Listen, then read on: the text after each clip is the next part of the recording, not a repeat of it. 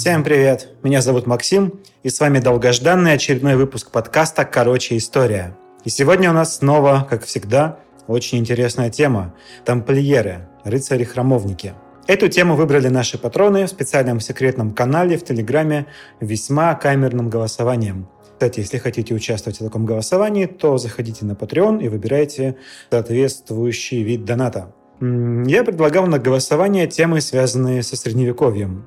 И конкурентами тамплиерам были Ричард III, король Англии. Я очень ждал, что выберут его, и это очень интересная тема. Это человек, э, которому репутацию в свое время очень подпортил Шекспир.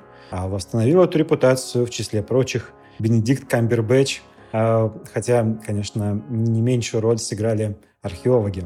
Его захоронили в 2015 году, и Камбербэтч принимал в этом участие. Когда я снова буду ставить на голосование средневековые темы, то выберите Ричарда Третьего и не пожалеете. Ну, еще были темы про чуму в Средневековье, про Жиля Дере, маршала Франции, соратника Жанны Д'Арк, известного а, потому что он был обвинен в серийных убийствах, занятиях алхимией и прочих мерзких вещах. Причем нам теперь ясно, что эти обвинения были надуманными. Ах да, у нас еще был конкурс на лучший вопрос. И в конце выпуска я отвечу еще на несколько вопросов слушателей и объявлю победителей. Но сегодня у нас тамплиеры. Это один из рыцарских орденов, которые возникли в результате крестовых походов. Кстати, нужно записать себе, что выпуск про крестовые походы тоже нужен. История про тамплиеров начинается Магомета, а заканчивается Бафометом. К XI веку город Иерусалим, который находился на Святой Земле, был полон всяких разных христианских реликвий и вообще был связан с рождением, ну нет, не с рождением, а с жизнью и смертью Иисуса Христа, находился в руках у арабов. А, они отвоевали его у Византии. Арабы были мусульманами, как вы понимаете, и для них Иерусалим – это третий по важности город после Мекки и Медины, потому что считается, что в Иерусалиме пророк Мухаммед вознесся на небо вместе с ангелом Джабраилом. Христиане при этом все равно непрерывно совершали паломничество в Иерусалим, потому что считалось, что молитва, которая будет произнесена в этом городе, принесет больший эффект. Ну и, как я говорил, Иерусалим был полон разных реликвий. А для средневекового христианина, как и для современного, они, кстати, мало чем отличаются, я думаю. А, было важно пройтись по тем местам, в которых происходили события, описанные в Библии. У вас может возникнуть вопрос, как так вышло, что городом правили арабы, а христиане совершали паломничество? На самом деле, в разные периоды, когда Иерусалим был в руках у арабов, они по-разному относились к христианским паломникам. Например, король франков Карл Великий как-то договорился с мусульманами о том, что франки берут паломников под защиту. Такое, кстати, повторится с тамплиерами. Правда, когда королевство франков пришло в упадок, то пришла в упадок и терпимость арабов. Иерусалим, к тому же, постоянно переходил из рук в руки, им постоянно правили разные арабы, у которых не было единой точки зрения, что делать с городом, с святынями в нем и как вести себя с паломниками. Кто-то разрушал христианские храмы, кто-то давал разрешение на их восстановление. В общем, это продолжалось до момента, когда город захватили турки-сельджуки. И вот после этого по Европе пошли сообщения о том, что они проявляют максимальную нетолерантность по отношению к христианам. Это приводит к началу крестовых походов, и первый из них мы не можем не затронуть, когда говорим о тамплиерах. Хотя подробнее, конечно, я думаю, мы поговорим в других выпусках. Ну, то есть идеологическое обоснование крестовых походов – это стремление выхватить Иерусалим со всеми его святынями из рук мусульман желание христиан выступить в качестве защитников святынь и защитить паломников. И вот первый крестовый поход заканчивается победой христиан и основанием, по сути, Иерусалимского королевства. Любопытно, что его первый фактический король, э, Готфрид Бульонский, один из военачальников, э, так и не был коронован, потому что, по его словам, э, негоже было носить корону в том месте, где Христос испытывал мучения. Но после смерти Готфрида его брат Балдуин уже не был настолько принципиальным и спокойно согласился принять э, корону Иерусалимского королевства. И так появилось христианское государство, окруженное врагами. Первые крестоносцы, хотя на тот момент их еще нельзя было так называть, слово ввели в оборот а уже позднее первых крестовых походов, но нам их нужно как-то называть. А, так вот, первые крестоносцы по большей части решили вернуться обратно, потому что считали, что сделали свою работу. Но те, кто остались, стали первым войском этого государства. К тому времени уже существовали монашеские ордена. Например, бенедиктинцы и вышедшие из этого ордена цистерцианцы. А, и вот цистерцианский орден будет иметь очень важное влияние на создание ордена тамплиеров. А суть цистерцианцев э, в том, что они максимально строго исполняли монашеские обеты и в том, что они жили максимально удаленно от городов и скоплений людей. А если какая-то из общин цистерцианцев расширялась так, что начинала представлять из себя город в миниатюре, то всегда находились те, кто удалялся из нее, чтобы строить новую общину, гораздо более скромную. Так вот, в Иерусалиме в это время арабы и турки периодически нападали на христиан, пытаясь отбить город обратно. И в это время в христианском мире утверждается концепция священной войны. В христианстве есть две равноудаленных тенденции. Одна про пацифизм, про смирение, про вот, поставить правую щеку, когда тебя ударили по левой, или наоборот, а другая про войну, потому что э, Ветхий Завет знает э, воинов, которые воевали э, во имя Бога. В то время вот, часто возникают споры.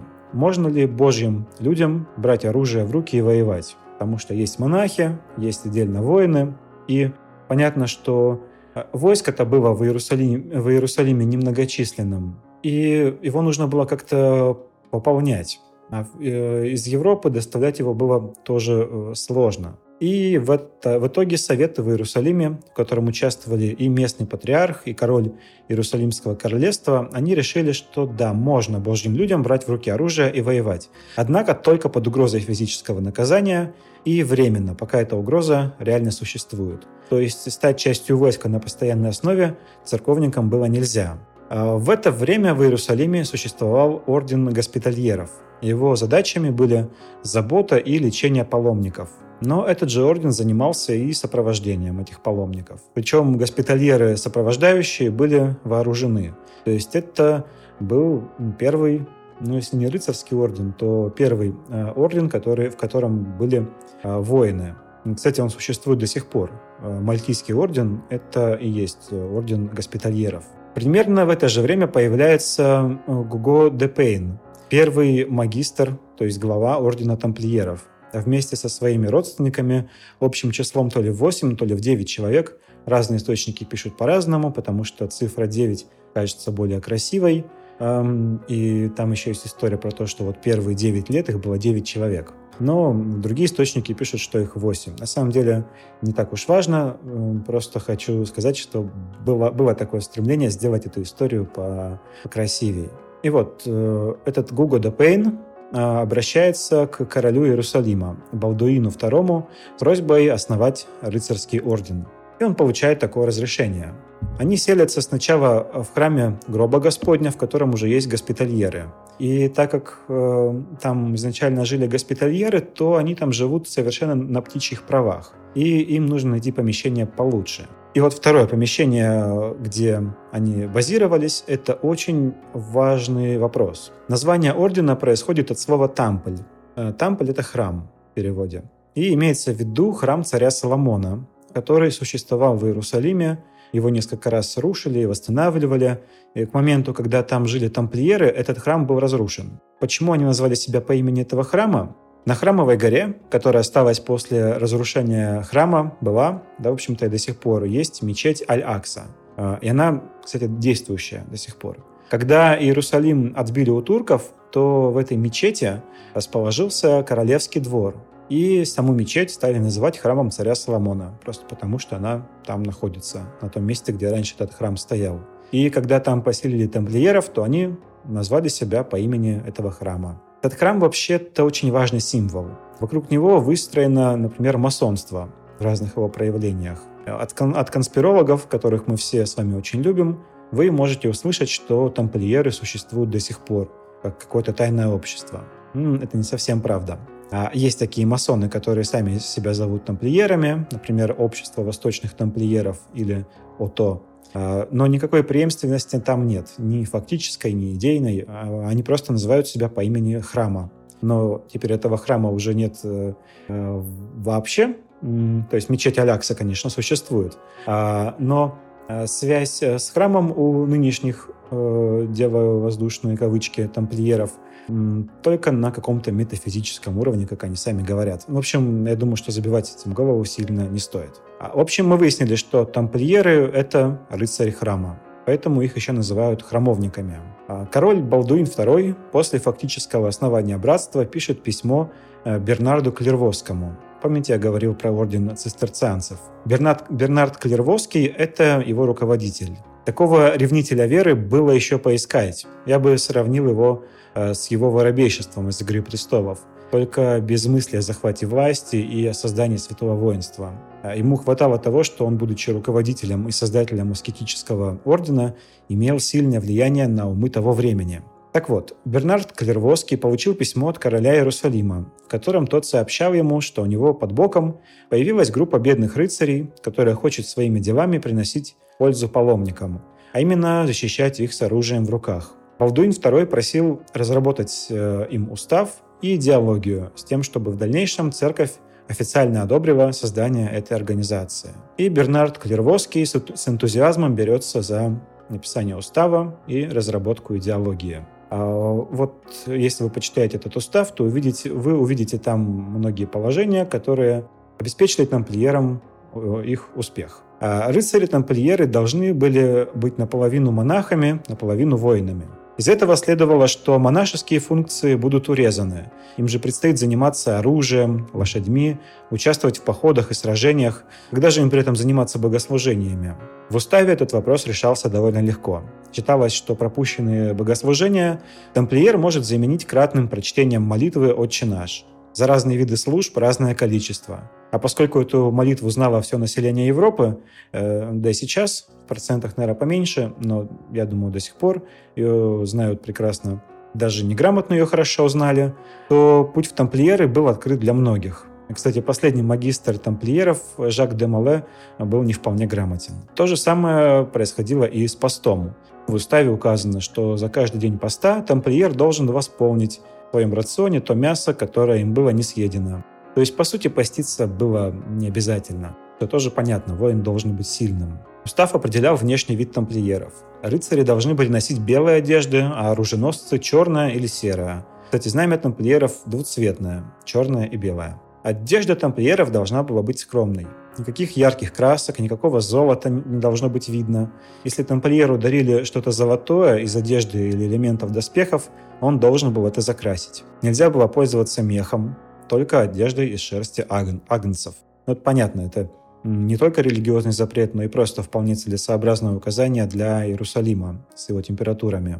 Старая одежда должна была распределяться между оруженосцами. Тот, кто просил лучшее, должен был получать худшее. Вообще, кстати, воспрещалось о чем-то просить. Если что-то случалось, скажем, с лошадью, коих рыцарю-тамплиеру позволялось иметь не более трех, то нужно было сделать доклад руководству, с тем, чтобы руководство решило, как поступить в этом случае. Просить нельзя было не только у руководства, но и вообще у кого бы то ни было, особенно заниматься попрошайничеством. Тамплиерам почти полностью запрещалась охота, кроме охоты на львов. Причем об этом в уставе написано так экспрессивно, что кажется, убивать львов – это не только право тамплиера, но и обязанность. Понятное дело, что запрещались азартные игры, но на самом деле запрещались даже какие-нибудь безобидные нарды.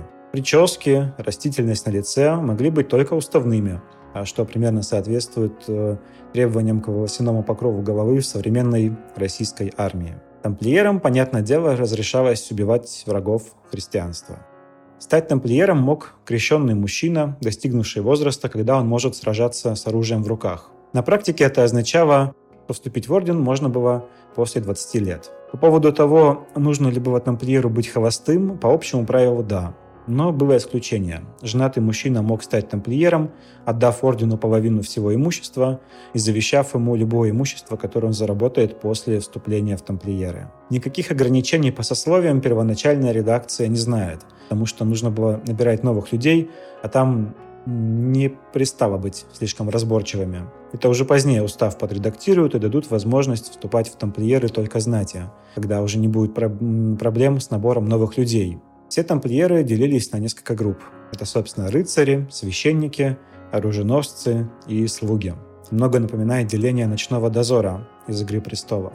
Устав был утвержден на соборе в Труа 14 января 1128 года. Это официальная дата рождения Ордена Тамплиеров. На соборе выступали и Гуга де Пейн, и Бернард Клервоский, который был объявлен патроном Ордена. Гуга де Пейн для этого отправился в путешествие, в котором он встречался с разными знатными людьми того времени, в том числе и с монархами. Например, с Генрихом I, королем Англии, который, как и другие встреченные лица, осыпал Гуго золотом. В этом же путешествии еще до юридического признания ордена к нему начнут прирастать территории в Европе. Но понятно, что пользоваться ими тогда было не особо по-тамплиерски. Все-таки орден назывался «бедными рыцарями». Во всем они пытались указывать на эту свою бедность. Например, на печати ордена были изображены два рыцаря, которые скачут на одной лошади. Хотя по уставу одному рыцарю полагались три лошади. Ну, или точнее, три вьючные единицы, а оруженосцу одна лошадь. А, поэтому это немножко не соответствует. Но там было еще и другое значение. Единство плоти и духа, устремленное в одном направлении. Потому что считалось, что тамплиеры — это воины, которые поражают врага не только оружием, но и духом. Но потом, когда будет э, уже осуждение тамплиеров, то это изображение будет толковаться так, как в наши дни его истолковал бы какой-нибудь Виталий Милонов, например. В общем, со дня, когда орден появился на свет, и до его признания прошло 9 лет. Говоря о сражениях и о том, как тамплиеры воевали, но это будет очень долго и сложно говорить обо всем этом, даже если продлить время выпуска. Кроме того, история битв тамплиеров – это история крестовых походов и реконкисты, то есть отвоевания Испании. И про это я хочу сделать отдельные выпуски. Поэтому скажу только в общих чертах об этом. Тамплиеры были прямыми как выстрел. Их дисциплина и религи- религиозное воспитание делали их хорошими воинами, стойкими в походах. По сравнению с европейскими рыцарями, как вы понимаете, они были лучше обучены воевать на Востоке. Например, они одними из первых научились противостоять турецким конным лучникам. Тактика турков была такой. Они подбирались поближе к врагу, имитировали атаку, и в последний миг, когда враг уже бросался в бой, резко разворачивали лошадей и на ходу, удаляясь, э, били из луков уже выступившего и нарушившего строй противника. Затем они повторяли это, атакуя врага волнами. Тамплиеры боролись против этого, атакуя врага только по команде. Казалось бы, ничего необычного, но ставка у турков была именно на ложную атаку – а тамплиеры стояли ровно в состоянии защиты, пока не становилось ясно, что атака настоящая. Тамплиеру запрещалось отступать, если врагов было не больше трех. Поэтому кажется, что тамплиеры не отступали никогда. С одной стороны, это замечательное качество, а с другой стороны, при таком подходе э, не бывает и тактических отступлений, которые позволяют победить вопреки численному превосходству врага. Несмотря на дисциплину и умение воевать, все-таки настало то время, когда мусульмане отвоевали Иерусалим.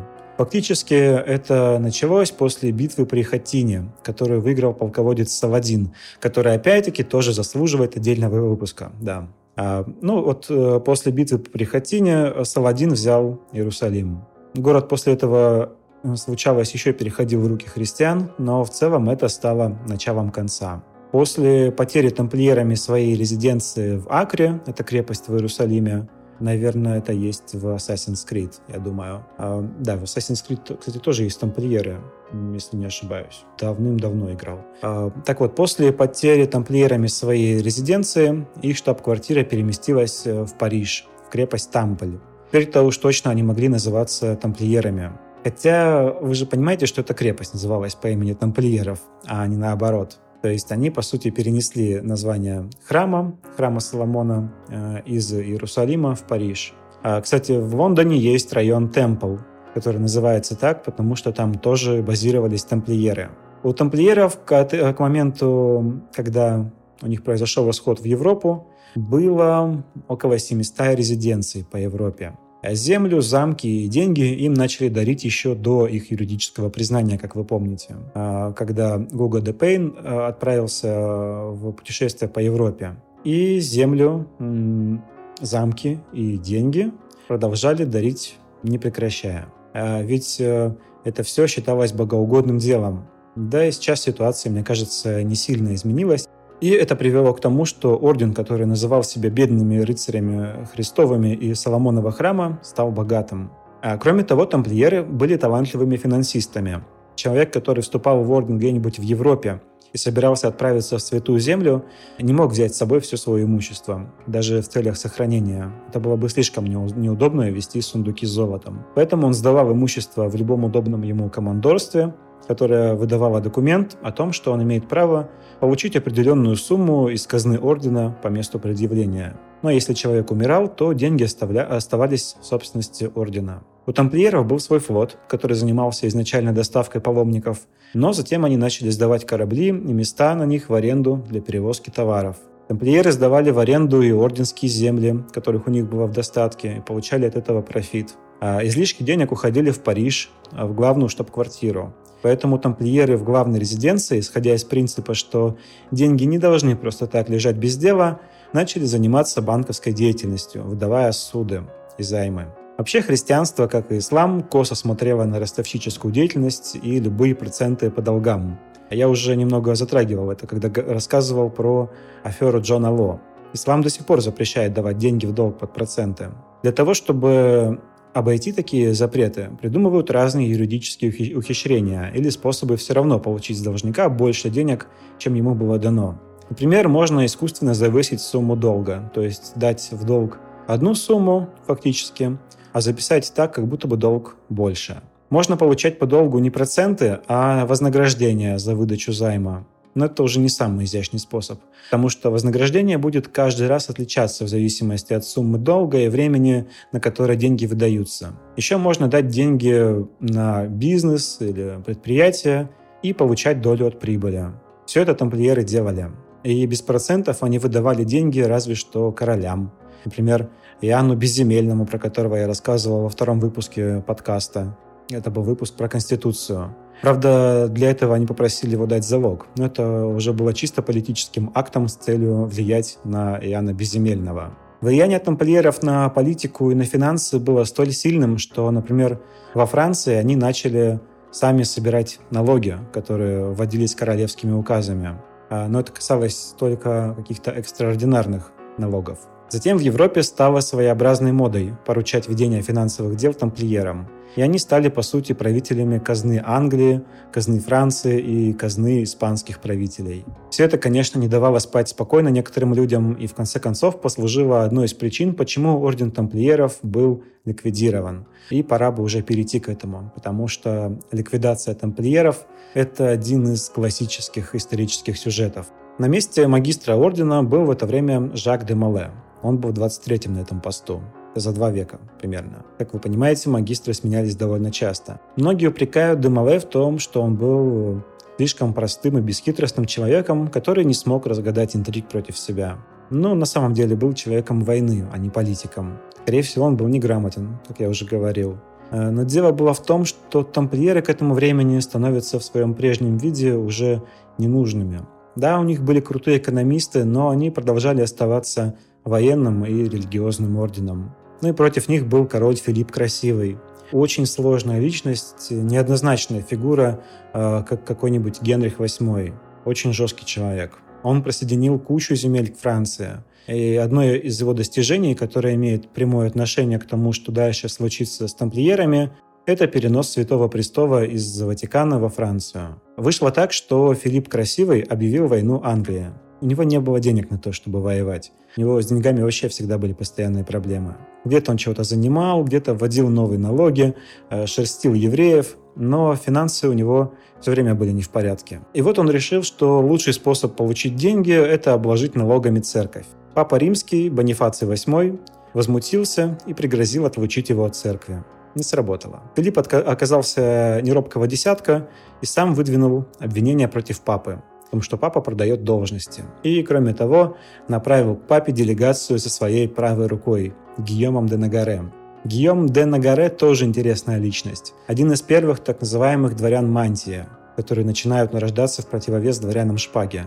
Ну, то есть дворяне Шпаги – это военная аристократия, а вот э, дворяне Мантия – это юристы, советники, дипломаты. А, и вот Гийом де Нагаре, или как часто сокращают его имя Ги, как раз из таких. Он посещает папу с делегацией. Но делегация – это, по сути, вооруженный отряд, с которым он и заявляется к понтифику. Как и о чем говорил на горе со стариком, точно неизвестно. Одни говорят, что он ударил его по щеке, другие, что он, просто, что он просто страшно оскорбил его. Обычно эти рассказы заканчиваются тем, что, не выдержав оскорблений, папа скончался. Не знаю, как он там с ним говорил, руками или ногами, но факт в том, что папа Бонифаций после этого умер. Затем был выбран другой папа, Бенедикт XI, который умер через 8 месяцев. И вот э, новым папой, известным под именем Климент V, стал француз, уроженец Гаскони, который переехал во Францию, в Авиньон, который ему услужливо предоставил Филипп Красивый. И все, Папа Римский оказался у Филиппа в кармане. Кстати, этот период называется Авиньонское пленение, когда несколько поколений Пап Римских были вот в Авиньоне, а не в Ватикане, что многим, конечно, рассматривалось ну, противоестественно, потому что э, в Ватикане находился Святой Престол, апостольская кафедра, которая была там утверждена по преданию Э, святым Петром, учеником Иисуса. И вот тут э, кто-то берет и спокойно все переезжает в другое место. Но это уже другая история. Э, в это время намечается еще один крестовый поход. Для этого крестового похода предлагается создать объединенный рыцарский орден. Строятся планы, объединить тамплиеров с госпитальерами. Жак де Мале не соглашается. Филипп хотел после такого объединения поставить нового магистра, своего сына, получив в свой карман не только римских пап, но и два крутейших ордена того времени, и, кроме того, решить таким образом вопросы с деньгами. Жак де Мале переписывается по этому поводу с Климентом V и говорит ему, что проект об объединении орденов ему не по душе.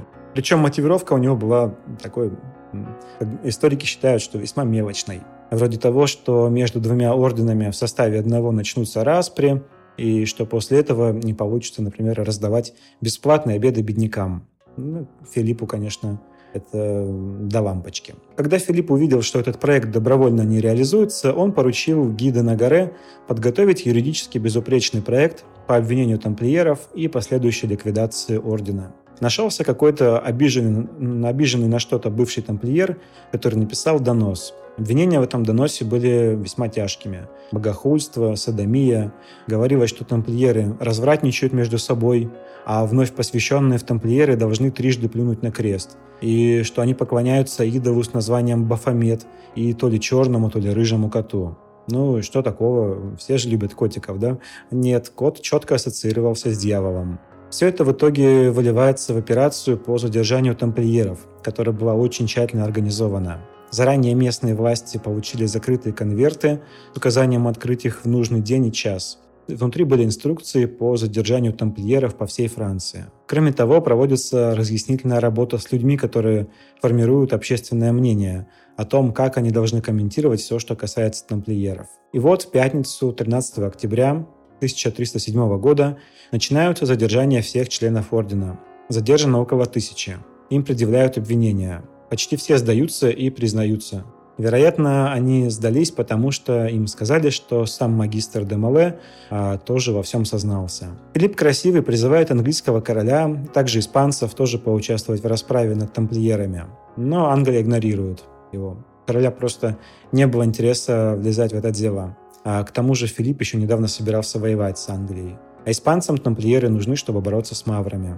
В это время Климент V, Папа Римский, начинает судить тамплиеров, потому что э, они подсудны ему как э, церковный орден, но при этом он откровенно затягивает дело. Видя это, некоторые из тамплиеров отказываются от своих признаний. И, кстати, вообще поведение Климентова все время всего этого процесса — это верчение ужом на сковородке в попытках одновременно не потерять лицо и не потерять жизнь. В общем, король, чтобы не затягивать суд до бесконечности, пытается решить казус э, с подсудностью ордена Папе Римскому. Он предпринимает вот что. Он говорит, что Климент V пускай судит орден в целом, а корона будет судить отдельных людей. Ну и через 7 лет после долгого нахождения в темнице Жака де Мале и еще троих руководителей ордена обвиняют в ересе, и поскольку они признались, то им выносят приговор о пожизненном заключении. Но Жак де Мале и приор Нормандии начинают протестовать и говорить о своей невиновности, что дает основание вынести смертный приговор, как для вторично впавших в ересь. Если что, с Жанной Дарк была сходная история, и я рассказываю об этом в выпуске про Жанну Дарк. Казнили де Мале на острове Сете в Париже.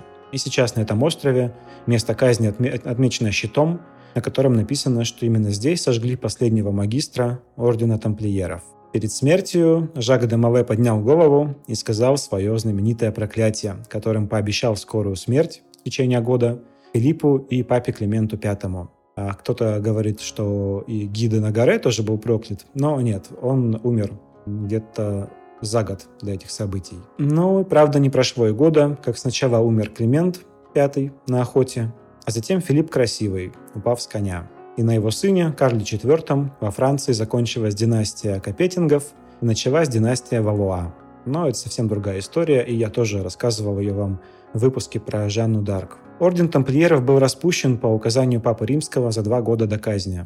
Сокровища тамплиеров, которые удалось найти, были конфискованы. Где оказалась большая часть сокровищ тамплиеров, неизвестно. А теперь, коль скоро мы закончили с тамплиерами, я пройдусь по вопросам слушателей и скажу, кто получит э, пропуск в Discord на 4 выпуска. Дима Лощец спрашивает, как родилась идея о подкасте. Ну, говоря за себя, я могу сказать, что я давно уже хотел чего-то записывать, какой-нибудь подкаст, э, но идея, что это будет подкаст про историю, возникла только в июне 2019 года, когда со мной связался Петя, и мы решили записать пробный выпуск. Интересно, э, те, кто присоединился к нам с выпуска 10 наверное, уже не знают, кто такой Петя. Наверное, уже есть те люди, которые э, которые успели его не застать. А, так вот, пробный выпуск получился слишком долгим, и стало ясно, что это должно быть короче.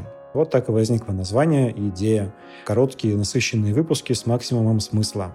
А вообще я очень люблю историю, но переживал, что мой неакадемический уровень не позволит мне делать хороший контент. Ну, как-то получается. Судя по тому, что вы слушаете э, дослушали этот выпуск до этого места и вообще по числу прослушиваний. Слушательница с именем Туси Эсмел в Инстаграм пишет, на ваш взгляд, насколько меняется прошлое в истории? Честно, не очень понятно, что имеется в виду. Если то, насколько меняются оценки, то я скажу, оценки меняются постоянно. Вот с тем же Филиппом Красивым. Одни думают, что операция по ликвидации тамплиеров – это про деньги, а другие думают, что там были религиозные мотивы. Или вот, например, Генрих VIII, про которого есть выпуск. До этого выпуска я относился к нему как к самодуру, а после пересмотрел свои взгляды. Еще бывает такое, что появляются новые документы, открываются архивы, и многие работы просто перестают быть актуальными, потому что были основаны на догадках. Например, открылись в 90-е годы многие архивы с документами о сталинском времени. И до этого люди пользовались какими-то косвенными э, доказательствами, какими-то косвенными данными, мемуарными данными. А когда появились документы, то много было пересмотрено. Кстати, вот про Сталина, да, бывает такое, что в историческое знание вмешивается политика. Характерный пример – история про 28 панфиловцев – Любой историк, который работает с документами по этому делу, знает, как обстояли дела. А, но вот министр э, культуры Российской Федерации Владимир Мединский хочет, чтобы люди думали по-другому. Как-нибудь я тоже сделаю про это выпуск, обещаю. Ну, вот вопросы закончились, и в итоге пропуск в Дискорд получат Андрей Горюнов, Сергей Балашов, э, Дима Лощец и Туси Эсмел. Я напишу вам перед записью следующего выпуска и дам ссылку на конференцию в Дискорде. Там, там пообщаемся. А под конец хочу сказать, чтобы вы тоже задавали вопросы и писали комментарии. Если у вас есть пожелания, критика, пишите лучше на почту. Хотя пожелания можете писать в любом месте. Просто критика, которая будет отправлена по почте, будет полезней. А все ссылки на паблики и контакты есть в описании выпуска. Ну и еще я хотел сказать, что подкаст теперь выходит не так часто, как раньше. Это нормально, просто такой график. Если вы хотите как-то повлиять на частоту выпусков, то я предлагаю донатить. Это для меня стимул делать э, дальше такие же выпуски и даже лучше и чаще. Хотя любой фидбэк это очень круто, но донаты через Patreon или, например, через приложение ВКонтакте в группе подкаста согревают по-особенному. С вами был подкаст «Короче, история». Увидимся в следующем выпуске. Всем пока!